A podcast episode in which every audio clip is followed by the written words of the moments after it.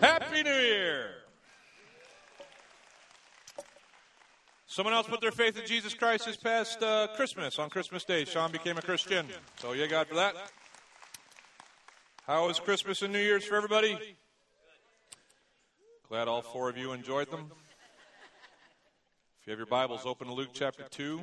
It is uh, great to be back in another year with you as we start another year. I pray this is the greatest year that Bay Life Church has ever experienced, that more people know Jesus uh, at the end of this year than I've ever met him in a year here at our church, The more people are growing in their relationship with Jesus.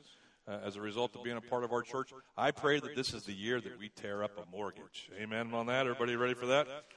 And uh, so, great things ahead of us. I want to start us off uh, as we start in the book of Luke this year. Uh, we're going to be studying the book of Luke for the next few months. We're calling it Jesus is Blank. And we're going to be filling in the blanks every week as we study his life from the Gospel of Luke. So join us here each week. Bring your friends.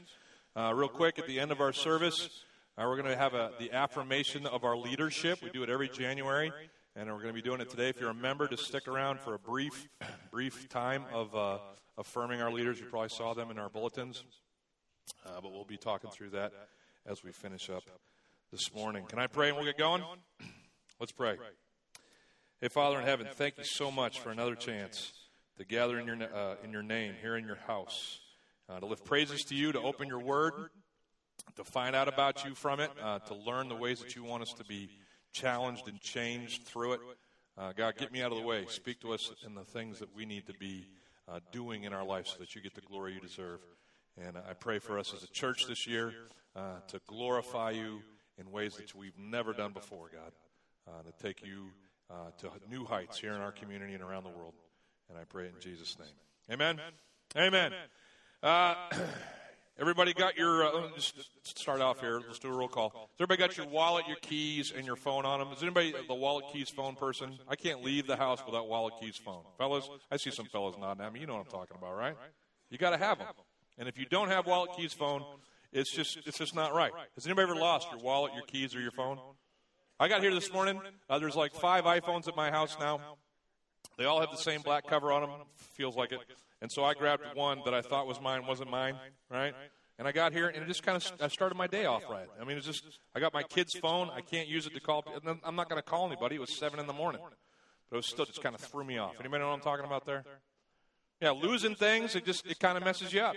If anybody get a gift card for Christmas, can't find it, that makes me mad. If it's missing at my house, my kid found it. That's probably what happened, right? He won't need this. Not true. Sorry, kids. Love you. but yeah, losing things, it's just it's just it's unsettling. There's there's some things you can lose and replace though. True? You know, there's other things you, you lose and you can't replace them. Like people, Anybody ever, like parents, anybody ever lost your kid somewhere? You're walking around, back, back, back in the days of Toys R Us, for us, it was years ago. Uh, I told Ben to stay in one section. He decided to go look at the Ninja Turtles in the next aisle over. And so I, I had, you know, I'm hurting the other kids. That's what it was back then. I was hurting. and I turned around. It wasn't there. He wasn't where he was supposed to be. And for that split second, you're like, I lost him. I got, I, I'm 33% down in the child department now. Uh, I've been given three kids on this globe to just make sure they're okay, and I'm blowing it. I, have lost them. Uh, but, you know, turn the corner, had a conversation. Uh, but there was one time, Ben was nine. Ben was nine years old, and this one time he decided to leave our house without telling his, his mother or I. And it, it kind of got the Mach 5 there pretty fast. We started looking at all the places where he had, you know, uh, you know, reason to be. The trampoline houses across the street, and those kids didn't know where he was. And we went to the park that was just around the corner, and he wasn't there. And and we kept looking at places, started calling our friends. They were coming over to the house to help us look. About a half an hour, we haven't seen our kid for a half an hour, have no idea where he is. And so we called the cops, and we're, we're like, hey, uh, officer, you know, we'd like to report a missing child. And, and Eleanor was doing great. Uh, she was, you know, she's a strong woman, and she was just kind of, you know, uh, you know, soldiering through this thing until the, the police officer on the other end said, Do you remember what your son was wearing? And for whatever reason, that just brought the gravity of the situation to my wife, and she just she lost it. I'm a spiritual, or excuse me, I'm an emotionally stunted guy. Sometimes spiritually stunted, but I'm an emotionally stunted guy, and I usually take my emotional cues from like people who have emotions. And so I was like, oh, this is really bad because you're crying now. This just amped up for me. This is this is really bad. And so we're talking to our friends. For Facebook. We can't post it, so we're having to call them on the phone. What a bummer. But uh, uh, so, so we're telling all our friends to pray, and if you can come help us look, we're starting to freak out. We're standing in the front yard of our, of our house. We're, we're praying that God would reveal our son, and here he comes. Hi, Mom. Hi, Dad. Mom, why are you crying? Eleanor reaches down and, you know, envelops Ben in a you know crying hug, and, and I I grabbed Ben as well, and uh, we had a conversation that was a little different. Uh, but that was that was one of the longest, you know, hours I guess, forty five minutes or hours of my life, because I had lost something of great worth, great value. The text we're studying today uh, is, is the story of Jesus uh, getting lost in Jerusalem and his parents not knowing where, where he is and the emotions that arise in their hearts as they go looking for this kid. It, it's a, a, very interesting passage in the Gospels. It's the only instance that we have uh, that shows Jesus between the ages of basically two or three from when the wise men came to visit him uh, up until he's 30 and he comes out of the woods and is baptized by his cousin John. Uh, and it's just this one story. We, we, in this one story, you get the first red letters in your Bible. If you didn't know, if you have a paper Bible, most of them have the words of Jesus in red. And this is the first time there's red letters. Uh, I'm sure Jesus had spoken other words. He was 12 years old. But these are the first recorded words of Christ here in this text, and it's the only the only uh, glimpse that we get into you know, the life of Christ for those well some 28 years. It's one thing. And, and what does Luke choose to report in his gospel? Mary and Joseph lost Jesus. Way to go! Way to lose the Son of God. Way to go! Right? Uh, but it's it's such a, an appropriate uh, subject or, or text for us to study this morning uh, because as we begin this new year, I can't help but believe that there's probably some people in here who sometimes, uh, well, sometimes they lose Jesus. So sometimes in, in, a Christian's life, Jesus gets lost. Now, theologically speaking, let's be uh, correct. Does Jesus ever get lost? No, he's constant. He's never leaving. He's not going to leave us or forsake us. Uh, he doesn't get lost. Who gets, who gets lost? Who loses touch in this relationship? Us, right? And, and even though we've, we've been saved by grace, and as Christians, we've been uh, brought into this relationship with God uh, through our Savior Jesus Christ, and even though we get excited about Him, singing songs, come to church on Sundays, there can be times during our weeks, there can be weeks during our lives where we're just kind of out of touch with our Savior. He gets lost. When I was growing up in the Baptist church I grew up in, they had these uh, big altars on the front of the, of the church, and every time uh, you finish the service, you'd sing "Just as I Am." And, and, and invariably, people would come out of the, of the chairs to come and pray at the front. And, uh, a lot of times it was the same people over and over every week, but, but every, every once in a while there'd be someone new in the mix. You're like, oh, I wonder what he did. And, uh, but you would assume that as they're coming, you know, up there, they're, they're having what we would call a, a recommitment time. They, they were re uh, investing in their relationship with Jesus Christ. Because perhaps, I know this has never happened with any of you, uh, but perhaps they had kind of drifted in, in the vitality of their faith. They had forgotten who Jesus was, and, and in all intents and purposes, Jesus had been lost. And I've talked with you know several people today that that's where they're at. But maybe that's where you're at. You know, you, you believe in Jesus, you know you're, you're, going to heaven and all that stuff's great, but you just don't feel uh, a connection with Him. Now, there's usually two reasons, if that's the case, there's usually two reasons for that happening. Jesus is lost in your life. It's come about uh, uh, for some of you because of complications that have arisen in your life. Your life is hard. There is some stuff going on. And when stuff gets happening, stuff gets popping, uh, usually it's negative stuff, but sometimes it can even be a bunch of positive stuff. There is complications, distractions in my life.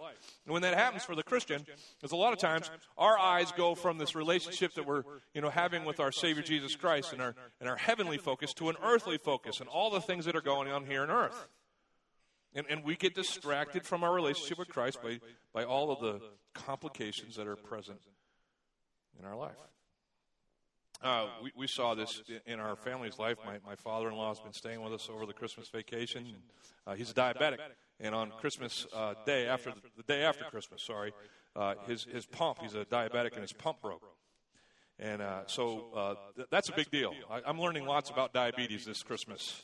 That's a big deal. If you don't have your insulin regimen or regulated by that thing, you got to take all your tests and inject just like the, you know, many of you probably know this already. I wasn't as clear. Uh, so his, his blood sugars were just going all over the map on that whole day.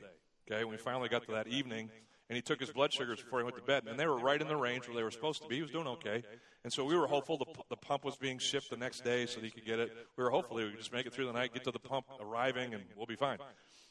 it didn't work out that way because in the night, uh, Dad's blood sugars just crashed. And this is the grace of God, just so you know. Uh, uh, Dad was really struggling uh, as his insul- or as his, his, sugars were just plummeting, um, and it was about five in the morning. We were all asleep, uh, except I've been told I have a snoring issue, just a, sm- a slight one. and so, on occasion, you know, my snoring will actually wake my beautiful wife, and her solution for that is just a, you know, a smack to the ribs. That's how she gets me to stop, and it's very effective. And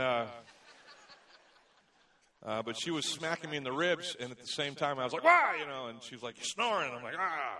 At the same time that was happening, uh, we heard a cry from Dad's room, and uh, so up we go, understanding you know the severity of what's been going on, and sure enough, we got in there, and and Dad was not himself, and uh, I'm pretty unresponsive, and and, and you know slipping into rigidity and all these kinds of things. And I'm trying to pour orange juice down his throat, you know, so he can get some sugar in there, and not knowing if that's I mean that's what I've seen done. And, uh, you know, but he's kind of you know he's choking on that because he's laying down. So I'm trying to set him up, and uh, I mean it it was it was sca- on a scale of scary. It was scary. You know, uh, so we call, and immediately, you know, we know that we're not able to handle this. But uh, so we called 911. But then while you're waiting for the, the, the guys to get there, Everybody puts on their doctors, you know, try this, do this. You're just desperate, right? You know, I, am not, I'm not trained in medicine at all. This proved it to me. I have no idea what I'm doing. But I'm trying everything that I don't know to do. Is everybody with me on that? And then finally, through this ordeal, Eleanor finally says, Mark, pray! And I'm like, oh, yeah, we're Christians. That's right. Hang on. All right. and it hadn't occurred to me up to that point to enlist the only one who truly has power in this situation at that time, to, to bring him in on this, this situation. Are you with me? That, that was the first time it occurred to me. I'm, I'm ashamed to say. But I got so busy trying to fix everything that I had no idea how to fix that I had forgotten to talk to the one who actually could. So we prayed. The paramedics got there. They just took a bag of dextrose, plugged it into my dad's veins, and just went, just squeezed it in there like mustard just tried to get his blood sugar up, and eventually we knew he was fine because uh, I asked him how he was, and he quoted his favorite poem about how he is. He's a poem quoter, he's awesome at it. And so that's how I knew Dad was okay. He was nailing the poetry, right? But uh, scary. But, but distractions can kind of make you lose Jesus, right? At least focus on him. The other thing that comes into life uh, is complacency the exact opposite of all the activity and fury of, of complication, but, but still equally deadly. Complacency, I mean, it is, it is a Christ follower's uh, relationship crusher with Jesus. Because here's what ha- happens a lot of times, especially in the, in the Christian, um, uh, Christianity that we live here in America.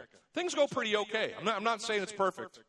I'm not saying you don't have problems, but your problems kind of pale in comparison to a lot of other Christians around the world. Are you with me?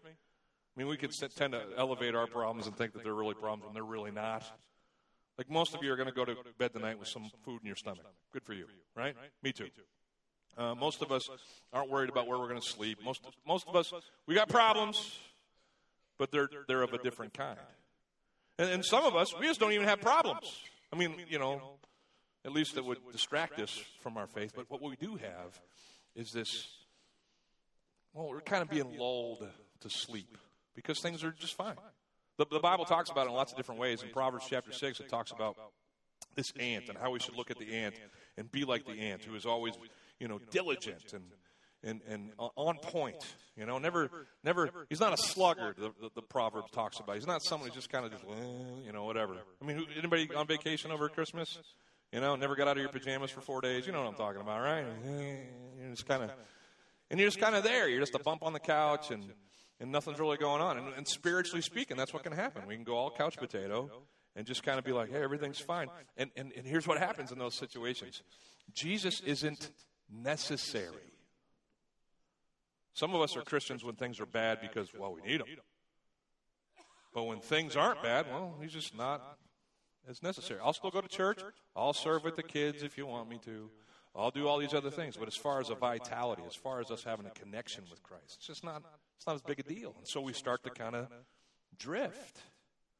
Not because the clouds are raining on us, it's because it's the, the sun's shining. And Jesus says, Isn't that real? Just so you know, the Bible's very uh, uh, vocal about this stage of life. And, and, and it, it's, it's vocal and it's warnings. It's like, hey, danger, Will Robinson. Hey, Christians, watch it when you're just kind of coasting. Because it's when you're coasting that this spiritual war we're in is going to kick up and it's going to hit you harder and worse than would have ever hit you if you had just stayed on your guard. I mean, isn't that true? If you're just kind of like, la, la, la, la, la, I don't need Jesus, and all of a sudden the storms hit, man, that's, that's when the storms are at their worst. It's in the peace times that we prepare for the war times. And we're in a spiritual war. The, the Bible calls our adversary, Satan, he's like a, a roaring lion, seeking whom he may devour. He's a predator. I love watching the shows about predators. My favorites are the crocodiles. They're my new favorites. I used to like the lions. They were cool. But the crocodiles, I like them because what do they have? A big mouth. That's it. They can't run, right? And if you're not in the water, you got them. I mean, but here's how they hunt. You've seen them hunt. Crocodiles, they'll just stick their eyeballs above the water and they'll just wait by the side of the river. And all the wild wildebeest, they just know other animals got a drink, and so they'll just wait for these suckers to come down. And they're not they're not looking to eat all the wildebeest. They just want one who's not paying attention. Right? And as soon as that, it's usually a young one. You know, I'm going to get a drink, drink, drink, drink, right? And they don't, they aren't smart enough like the older ones who have made it through. and they don't know not to get all the way in, all four hooves in the water. And they don't know that those two little bumps that are four feet from their face are a mouth that's about to envelop them. Until out comes this crocodile in a seven foot jaw span, and it just clamps down on this unknowing. Are you with me? Everybody's going to go home and watch the Nature Channel now. It's great. But this is the spiritual condition of things. And it's when you and I get lulled to sleep that our adversary makes hay. Ah, oh, here's my hope for us this year. We wouldn't lose, we wouldn't lose Jesus, ever.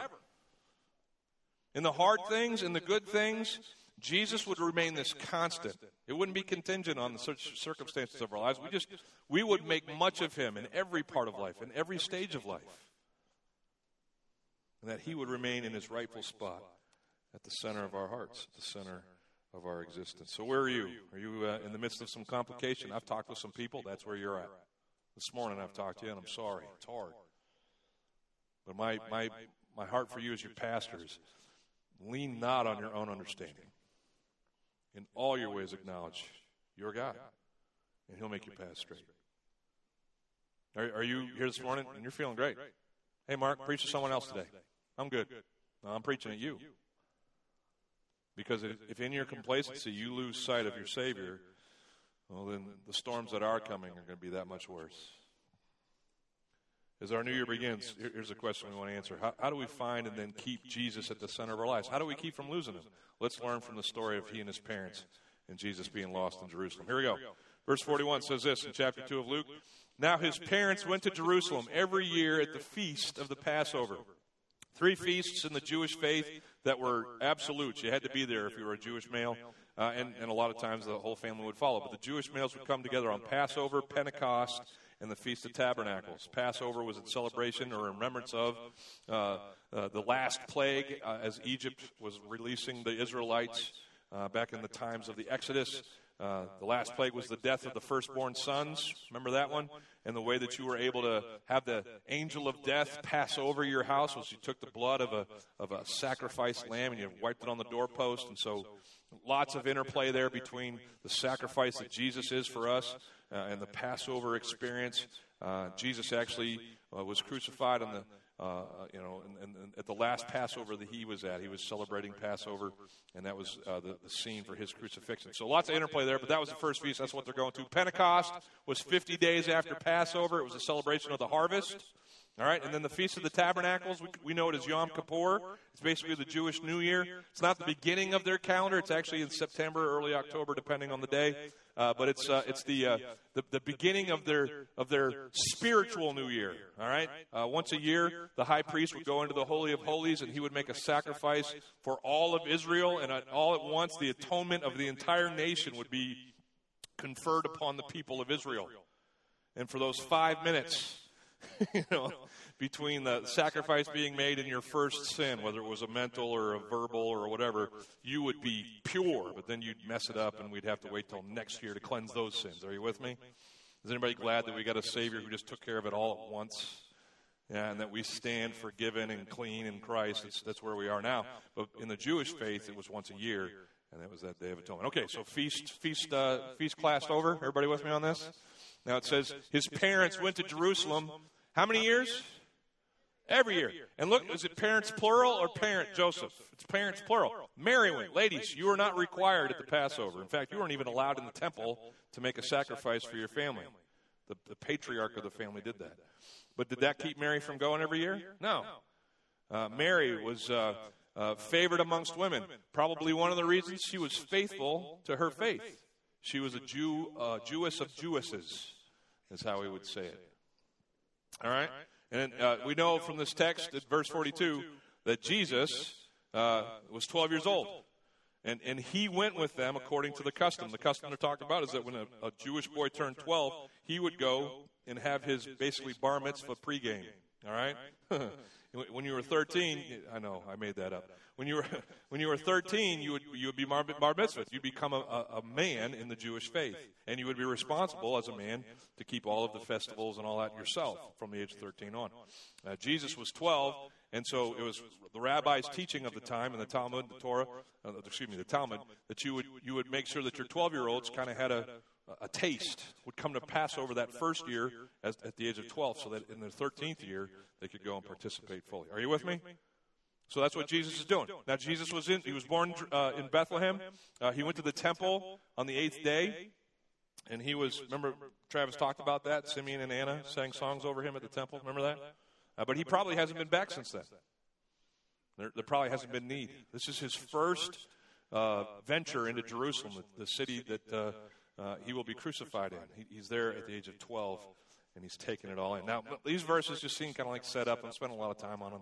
But here's, here's what I want to tell you about your Bibles. A lot of times, the verses that seem like throwaway verses, don't throw them away. There's some great things to be learned in those those verses, some principles that you could pull out. And one of them is this: uh, that that uh, when it came to the faith, Mary and Joseph did their faith. When it came to Jesus in his adult years, Jesus did his faith. The, the thing that's going to keep us connected to Jesus more than anything else is us doing our faith. Doing our faith. You know, lots have been lots have been said in, in modern evangelicalism, in, in, in, the kind of churches that we are. Lots of, lots has been made about grace, and rightly so. We are not saved by our works. Have you heard me say that before? Works, our, our efforts, our religious efforts, aren't what connect us to a holy God. It's our faith in His Son and His works that bring that relationship back to restoration. But what can happen a lot of times is in the emphasis of grace is we can forget about the importance of works. James says this in his book in chapter 2. He says, Faith without works is what? It's dead. So, do, the, do our works save us? No. Do our works enable us in our salvation to live this life, this abundant life that God has saved us to? Yeah. And do they help us uh, in the midst of our storms? Absolutely. Do, do, does our faith and our works, our disciplines, do they prepare us for our storms? You better believe it. And so don't do the, the, the things of the faith. Reading your Bible, praying your prayers, being uh, in, in, fellowship with other believers, all the things that we see recommended throughout the scriptures. Don't do them to save yourself, but do them once you are saved to, to, to enable yourself to experience all that God has for you in life. Here's what happens a lot of times when complication comes, our disciplines go out the window. Why? Because there's so many other things to focus on. I got to fix. I got to fix my father-in-law's, in, you know, insulin issues. I don't have the power to do that. Instead of trying to fix something I can't fix, I need to go to the one in discipline who can fix these things. Are you with me? But when complications comes, it's not our first instinct. Our first instinct is fix, fix, do, do. No. Even more so in those times. We lean harder into our Savior. I got a card at Christmas uh, from a sweet lady here at our church. She had a very difficult last year. Won't go into all the details, but uh, the, the, her marriage was rocked. Just lots of hard stuff. And she wrote me this card at Christmas. She said, This past year was the worst and the best of my life. I had to get to an incredible place of sorrow in order to reach a level of joy unlike any I've ever known. She says, I'm so, so thankful that God uh, brought me to Bay Life and brought Bay Life into my life. She says, as, as my storms progressed, I finally surrendered to His will instead of my own. And the fire in my heart uh, to get closer to Him just grew and grew. And then she lists how God accomplished that in her life. She says, I sought out every opportunity that presented itself. Uh, the, the, the, Christ, the, Women's Resource Center, uh, Ladies Bible Study, the Counseling Center, serving on several of our teams, singing in our choir. She just, she, she went and did her faith. She experienced all of these things. Uh, she, she, she talks about uh, her own personal uh, interactions with God. She says, You name it, I did it. I threw myself into this following Jesus thing. And she wrote this sentence. She says, I broke the cycle of dysfunctional behavior in me. Uh, but have you ever written a sentence and been like, oh, no, wait, that's wrong? And you could tell, I actually asked her because I asked her if I could read this. You could tell uh, that she got that first part of the sentence out. And so she went back and she crossed out the pronoun I. And she wrote in big capital letters, He. Let me read it to you that way. He, God, broke the cycle of dysfunctional behavior in me. And He was able to fill the void with His Word. Yeah, when the complications come, we don't run from Jesus in the disciplines that he has for us, we run to them. When complacency comes, we don't just kind of get lax and say, all right, I don't need to read my Bible, I don't need to pray, everything's fine. When things get bad again, I'll talk to him. No. We, we, we pursue him, we persevere in those disciplines because that's what this life with Christ is. That's what Jesus did. I mean, of, of all the people that have ever walked this planet, is there, is there someone who is you know, uh, just kind of invested in uh, and given the things that he would need to be able to manage his life any more than Jesus? I can't think anybody. He was pretty, you know, pr- pretty set up. He's the Son of God. But 12 different times in your Gospels, it tells us that Jesus got alone to pray. He was constantly recharging, constantly slipping away so that he could reconnect with his Father. If that was his pattern, how much more, those of us who are followers of His, how much more of us, how much more is it important for us to be disciplined in those things as well? Disciplines, a lot of a lot has been made of disciplines. Uh, there's basically three approaches to discipline. You can do them and enjoy it. You can do them and not enjoy it. See kale, right? Nasty stuff, but apparently it's good for you. or you can just not do it. Those are basically your three options with disciplines. Just not do them, or do them and enjoy it. Do them and don't enjoy it. Now, just so we're clear, the Christian life is a, is a, is a get to and not a got to. You've heard me say that before, right? So, you know, on our best days, we understand that, and when it comes to the disciplines, we can't wait to get to them because we understand that this is my lifeblood. This is this is me connecting with a holy God who has no reason to connect with me at all, but he is willing to do it because of his love for me. And so I'm going to read his word. I'm going to pray. Uh, I'm going to invest in him because it's something I get to do. Everybody with me on that? We're all in church. Everybody say amen. But how often is the Christian life I got to for you? Don't feel like it. Don't feel close to God. Here's what I've, I've heard a lot of times uh, in, in conversations with people. Well, since I don't feel like praying, I don't. Since I don't feel like connecting with God through His Word, I just don't bother. I don't waste my time with that. I'll just wait until I feel like it, and then when I feel like it, it'll be productive. Okay, does everybody get how that's just a nasty approach to discipline? It's just, it's like, like, how many, anybody go to the gym? Some of you probably can't wait to get to the gym. You're the weirdos. Um, the rest of us are like, I got to go to the gym. Now, you go to the gym, you, you discipline yourself in what you eat. You, physically, you, you make these sacrifices because you want to? No, I would much rather eat the dozen donuts than the kale. Are you with me? But you choose to do because you know that this is what's best for. you. Spiritually, it's the same thing. I would tell you that even if you don't feel like it, pray. Turn off your radio and pray on your way to work. Uh, even if you don't feel like it, read. Read God's Word. Discipline yourself to do these things. Amazing thing happens with me. When I start, like the first three, four verses, not even really understanding the words. Anybody been there? Ah, la, la, la, la, la, la, la. And then all of a sudden, like five verses, six verses in, you're like, oh, that's pretty cool. Ten verses in, you're like, I didn't know that. And then all of a sudden, you're done a chapter in God's Word, and you're like, well, glad I stopped down to do that. Needed a little attitude adjustment, but once I got going, this was cool. Are you with me? Uh, all kinds of parallels to the physical and all kinds of stuff. But if you just discipline yourself to do it, it ends up becoming a productive thing in your life. Here's my hope for you if you haven't been picking up what I'm trying to put down. It's taken me a long time to say this, man.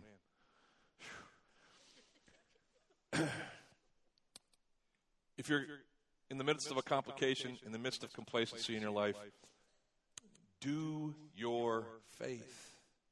Live these things out. I, uh, this is what I'm going to do, uh, just to kind of shake things up in my life. I got a, a pad like this. I'm going to take the book of Luke, and there's 24 chapters. I'm going to read the book of Luke, a chapter a day. I'm going to take the first. I'm going to draw a little line here in the half uh, of my page, and I'm going to take uh, three observations. I'm just going to observe things in the book of Luke. Uh, at the bottom, I'm going to write a note to God, dear God, and I'm just going to tell him what's going on in my life. He already knows. Some of you are like, he already knows. Write it down. All right. Ask him for the things that you, you know your heart is, is hoping for. Just, just have a conversation with him on paper. Discipline yourself to do this. Fill a page a day. Can you do that? I know you can. Is it going to make a difference? Uh, eventually, yes. Eventually, yes. That's my hope for you. Do the faith. What it says next, verse 43. When the feast was ended, they were returning. Uh, back to Nazareth. Nazareth's about 70 miles. Oh, I'm doing the map. This is the Mediterranean Sea. Jerusalem's down here. Sea of Galilee, right? It's up here. Nazareth was just a few, well, 10, 15 miles west of the Sea of Galilee. And so you would take 70 mile journey to get down to Jerusalem. So they were heading back the 70 miles that it would take to get to, uh, to Nazareth. Uh, and the boy Jesus, uh, as they were returning, the boy Jesus stayed behind in Jerusalem. His parents did not know it. There he is. He's lost. Verse 44, but supposing him to be in the group, the group was probably all of Nazareth. If you traveled back then to the festivals, uh, you would go in mass. It was the best way to go so the thieves on the road wouldn't mess with you. It was also, you know, just a, a more enjoyable time. So, uh, you know, Nazareth caravan leaving, you know, and, and, and that call was made, and everybody from Nazareth headed out, but Jesus wasn't there. And his, his parents just didn't notice that he wasn't there. Now, they had, they, they had been in the group. Uh, they were supposing that he had, he had been in the group uh, as they went a day's journey, but then they began to search for him among their relatives and acquaintances. Hey, have you seen, have you seen Jesus? No, I haven't seen him all day. And realizing uh, that he wasn't there, they did not find him. Then they turned around and headed back to Jerusalem to search for him. When they got to Jerusalem, so just to kind of get the, they walked a day out, uh, probably 8 to 12 miles. The first day's journey, they wouldn't go that far. But 8 to 12 miles, they, they got to where they were going to camp that night, realized, oh, he's not here. Walked back the next morning, 8 to 12 miles, spent that day uh, looking for Jesus in Jerusalem, didn't find him. Slept there in Jerusalem that night. And then the next morning in that city, walked around looking for Jesus, and then finally said, hey, let's look in the temple. And that's where he was. That's what the next verse tells us. Uh, well, for three days, they found him in the temple. After three days, they found him in the temple, sitting among the teachers and listening to them and asking them questions. So I think it's kind of interesting uh, that Jesus, having been left by his parents, he didn't go home alone. You know, Kevin, remember him? Uh, he didn't like, you know, uh, anybody see the movie? I'm not going to explain the whole movie. Uh, he didn't go to GameStop. Uh, he didn't go to the shawarma stand and just, you know, pick out on shawarma. It's good stuff if you've ever had it. Uh, what did he fill his, his three days with? He hung out in the temple. Probably even slept there. It was a safe place. But more than that, it, it was where he wanted to be. Now, he, if he was going to have some downtime waiting for his parents, he knew what they'd come looking for him, waiting for them to come find him. He was just going to hang out with the people who knew his father, his heavenly father and ask them questions. This is really interesting. It says that he was listening to the teachers of the law and asking them questions. I used to hear this preached that Jesus went to the temple so he could school all the teachers of the law. Well, that's not what I meant when I wrote that, right? Now, I don't, I don't think that's what was happening here. In fact, at the end of this passage, if we had time, we'd get there. In verse 52, it says that Jesus grew in wisdom and in stature. All right? That means physically he grew, got taller, developed like a, any other human. But then mentally, something you got to wrestle with. Jesus was all God, he was all man. But when he became man, he emptied himself of his deity. He became nothing, it tells us in Philippians chapter 2, right? And so, even though he had his deity on tap, he didn't invoke it. He didn't bring it into play except at the times that the Father bid him to do so. And so he developed just like you and I. Had to figure out what two and two was. Had to learn those things. And in the same way that uh, we learn about our Savior from coming to church, he would go hang out in his synagogue in Nazareth. He hung out here in the temple for these, well, seven or eight days that the Passover was going on. And then these two or three days that he got to hang out there, bonus days, bonus time, he just hung out in the temple and he listened to people who knew about God talk about him. And he asked these great questions. And that's what I want you to, to take from this as you head into this new year. If you're in the midst of complications, if you're in the midst of complacency, listen to and ask uh, for God's truth. Listen for and ask for God's truth. It's hard to hear the voice of God in the midst of complications. Isn't that true? You know, you ever ever try to have a conversation at a concert? You know, get the band raging. Do you want something to drink? What? Yeah, it's hard when there's a lot of other noise going on to hear the voice of someone close to you. And, and it's the truth in our spiritual life. If you're in the midst of the voice of God is just almost drowned out uh, by the challenges that you're facing. But my, my challenge to you is listen, more than at any other time in the storms of life, we need to be hearing the voice of God so we know where He wants us to go next. In the in the in the calm times, in the peace times of life, in the in the times where we could just kind of get you know uh, sluggish and, and unconcerned, we need to we need to be focusing in on the on the voice of God in those times. Because in complacency, we kind of just go to sleep on God. Has anybody ever noticed that? Hope you're not sleeping. Is anybody sleeping right now? Look down the aisles. Is anybody sleeping?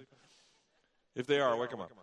Uh, but uh, but we go to sleep on them. Like I, I I have this ability now. I can watch football and make it look like I'm watching football, but be asleep for like an hour. Has anybody got this gift? I think it comes when you're like in the 40s or something like that. But I can do that now, and I, I am quite good at it. I can sit up straight up in, in a chair and put my legs up on the on the ottoman or whatever, just gone.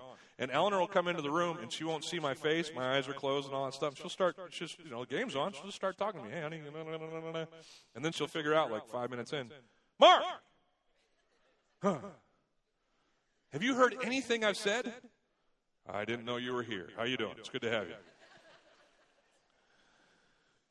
you. Same thing happens in, in our spiritual life. We'll just go to sleep on God. And when you're asleep, you can't hear. Sometimes when I'm asleep, she'll show up in my dreams. I'll hear her voice. Anybody heard of that? It's like, what, honey? You need what? Oh, good morning. Anyway, um, uh, but but uh, yeah, we we can't hear the voice of God when we're asleep to Him.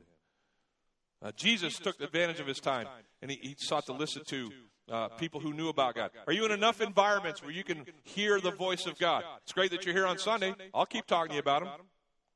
Good for us. Let's hang out. But are you in enough other environments? Are you having your own time with the Word?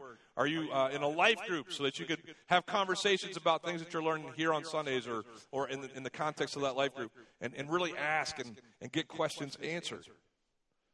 Crucial in the development of the Christian life. Verse 47, it says this And all who heard Jesus, this 12 year old, amongst all these teachers of the law, they were amazed at his understanding and his answers. Apparently, Jesus was, uh, you know, really good at theology. I mean, all these, the, the most learned men of Israel were hanging out with this 12 year old. And, and the way that the, the, the, rabbis would teach back then is they would kind of give you word problems. You remember those from like math? Anybody remember that? A guy leaves Pittsburgh going 60 miles, something like that. It's kind of the same uh, idea uh, that Jesus would, you know, basically be proffered or, or, given these questions by the teachers, and they'd see how he'd do with them. And apparently, he was answering their questions and just being like, well, have you thought of it this way? And these teachers of the laws were like, no, that's awesome. and they were just, I can't believe this 12 year old from this nowhere town called Nazareth, uh, you know, being parented by this carpenter who, who, by the way, left him. Why, you know, way to go, parents, you know, Family of the Year award. I can't believe that this kid is just, you know, knocking the snot out of theology like this. He's just killing it. And they were amazed. This is, this is a common theme when you come to Christ in the scriptures. People see Jesus, and, and a lot of times you just get that little byline after, and they were amazed by, by the authority with which he spoke, by the miracles which he did. People just always coming into contact with the Son of God and being like, wow. When was the last time you and I opened our Bibles and interacted with God there, or came to church and interacted with God here, and, and we left with a wow? Have you lost your wow? It's easy to do in this thing. You can kind of, it's just mundane. It's what I do on Sundays. I, my parents did it. They made me do it. I do it now. I make my kids do it. And, and we can kind of just lose our wow. But as I said before, this is a get to, not a got to. This is, this is a, a grace that has been lavished on us that we could never, ever secure for ourselves. And that God has anything to do with you or I. It's a miracle. Every day, every moment that God in His grace and mercy is on us is a miracle from God. I mean, this is a wow situation you are, are in. This Christian thing, this is a wow. Have you lost your wow? Every once in a while, you come to church and, and someone says some stuff and it can kind of reignite the wow. I was sitting in a service 15, 20 years ago, and someone played the tape of a guy named S.M. Lockridge. He's a pastor. He preached a message in 1976 to a, I don't even know where he was, but it was on the Seven Kings, and he went off on how amazing God is. This is what he said. Bible says, My king is the king of the Jews. He's a king of Israel. He's a king of righteousness. He's the king of the ages. He's the king of heaven. He's the king of glory. He's the king of kings. And he's the Lord of lords. That's my king. I, I wonder, do you know him? my king is a sovereign king. No means of measure can define his limitless love. He's enduringly strong. He's entirely sincere. He's eternally steadfast. He's immortally graceful. He's imperially powerful. He's impartially merciful. Do you know him? The greatest phenomenon that has ever crossed the horizon of this world. He's God's Son. He's a sinner's Savior. He's the centerpiece of civilization. He's unparalleled. He's unprecedented. He is the loftiest idea in literature. He's the highest personality in philosophy. He's the fundamental doctrine of true theology. He's the only one qualified to be an all-sufficient Savior. I wonder if you know him today. He supplies strength for the weak. He's available for the tempted and the tried. He sympathizes and he saves. He strengthens and sustains. He guards and he guides. He heals the sick. He cleanses the lepers. He forgives sinners. He discharges debtors. He delivers the captive. He defends the feeble. He blesses the young. He serves the unfortunate. He regards the aged. He rewards the diligent. And he purifies the meek. I wonder if you know him. He's the key to knowledge. He's the wellspring of wisdom. Doorway of deliverance. He's the pathway of peace. He's the roadway of righteousness. He's the highway of holiness. He's the gateway of glory. Do you know him? Well, his light is matchless. His goodness is limitless. His mercy is everlasting. His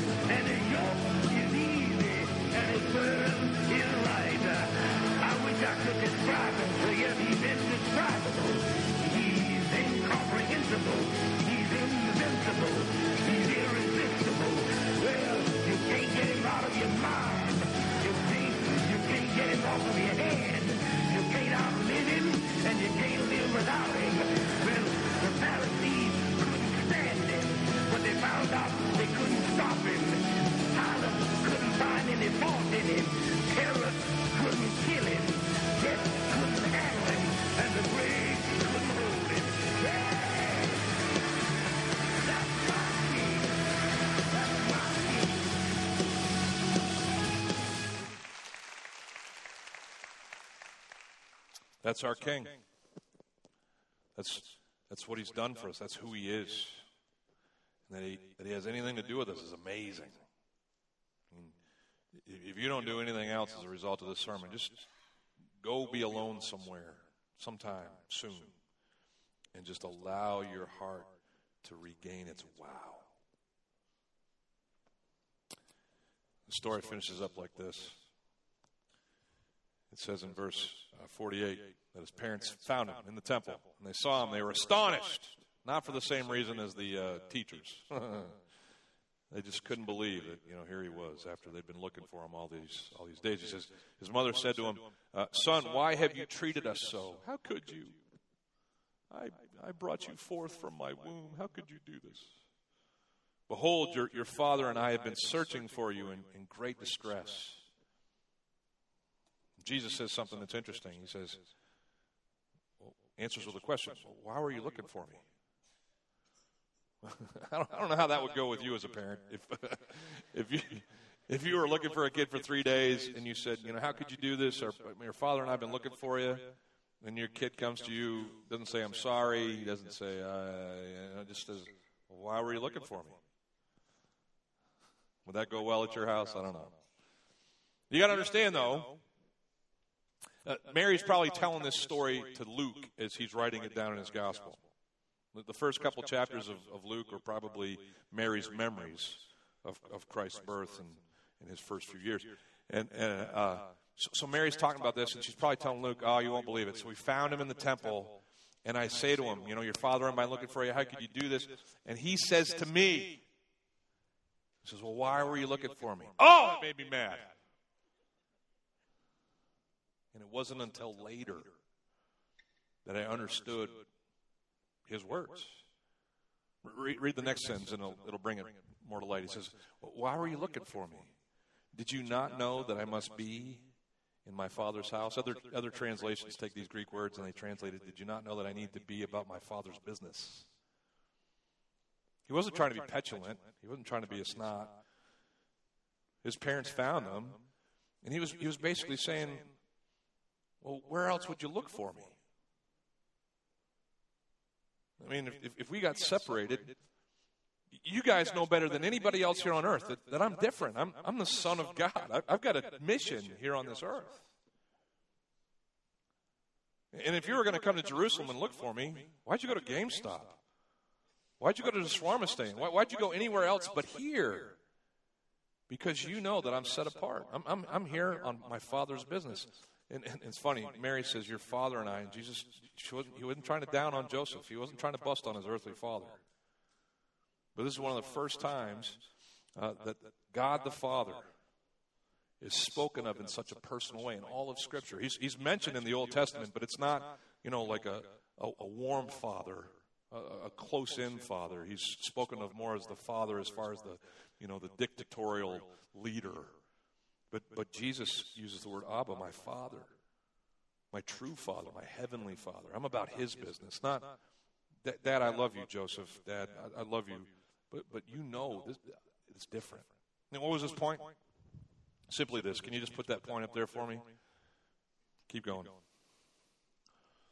Jesus was saying, listen, I'm making all my life center on, revolve around the God who made me.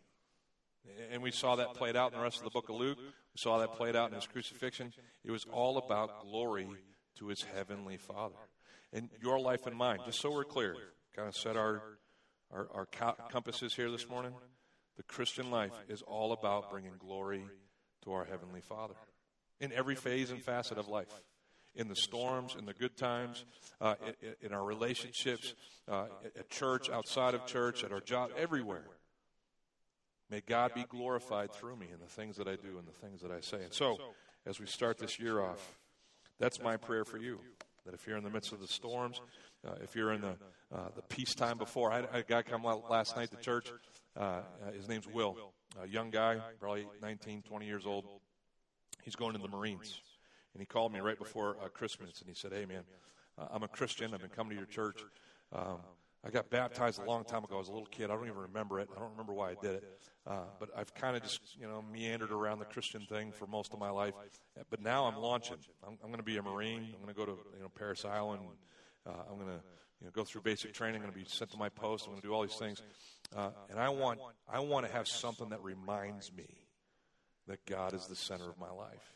Would you, would you be willing to baptize me uh, the night before I leave? You left today. So we came up here last night. And, you know, remnant from our service last night gathered out by the pool, and we got to spend that time with Will. And Will put the stake in the ground, and he said, You know what? uh, as God and these children of God are my witnesses, my heart is to serve my Father, to make him the center of my life as I go off to become a Marine. And that everything that I do with the rest of my life would bring glory to him. What a testimony. Uh, what an example for the rest of us. Because I don't care where you are on this journey. Years in, just started, doesn't matter. The journey's the same. If you're a Christian, your life is about Christ. It's about your Heavenly Father. It's about bringing glory to Him. And my prayer for you is this that if you're in the midst of complication, if you're in the midst of the doldrums of complacency, that you would do your faith. That you would learn uh, as you ask questions of God, that you would be amazed by him, and that you'd make him the center of your life. May God give us the grace to do that this year. And the church said, Amen. Let's pray. Lord, thanks for your grace to us and bringing us into a, a relationship with God uh, through your work on the cross. Uh, Lord, we, we don't want to lose sight of you in this life that we live. Uh, we recognize how easy it is to lose you uh, for lots of different reasons, but we want to we want to take this year and every year, every day, every moment, and commit them to you and to give you the glory that you deserve. Help us to do that. Help us to um, uh, cling to you, God, in our storms and in our, our times of peace, and to bring you the glory that you deserve in each. And I pray this in Jesus' name. Amen. Amen. Well, good morning. Uh, my name is Tom Eichem. I'm, I get the pleasure of serving as the executive pastor here at Bay Life. And uh, every year at the beginning of each year, we get to do a reaffirmation vote of our elders and our trustees. And so if you could do me a favor and take out the ballot that's in your bulletin. Uh, the elders, uh, the word simply means overseer, and they are the spiritual shepherds of the church. Uh, they set the vision and direction uh, of the church. Uh, trustee, not really a biblical word, uh, but they basically, it's uh, for us to enter into contracts and agreements and all those kind of things. Uh, we've empowered the trustee to sign, trustees to sign on the church's behalf. And so what we're asking is that for uh, each one of these folks in each one of these roles, they're already serving in those roles, uh, but this is our opportunity to reaffirm that they should continue to serve in those roles. And so you just check yes or no all the way down the line. And then um, at the bottom there, there's a place for you to circle whether you're a member or a tender. Um, some people ask, well, how do I know if I'm a member or a tender? Well, you're a member if you went through the membership class, one of them in the past uh, history of your time here, and you signed up to be a member. Uh, you're an attender if this is the place that you call home and you come here regularly, but you've never been through a membership class. And so just circle the one that applies to you. Uh, if you vote no for any one of these folks. What we're asking is that you would write down a biblical reason why you don't think they should continue serving in that role. And if you could fill that out for us, and then at the bottom, just sign that. Uh, if you did vote no and you have that reason and, and you've signed it, if you could do me a favor, sometimes we have a hard time reading people's signatures. And so if underneath that you could just print your name so that we could follow up with you and find out more about um, that situation. Um, when you're done filling them out, you are dismissed and free to go. There are ushers in the back that uh, we'd like you to turn these into. Thanks so much, and Happy New Year, everyone.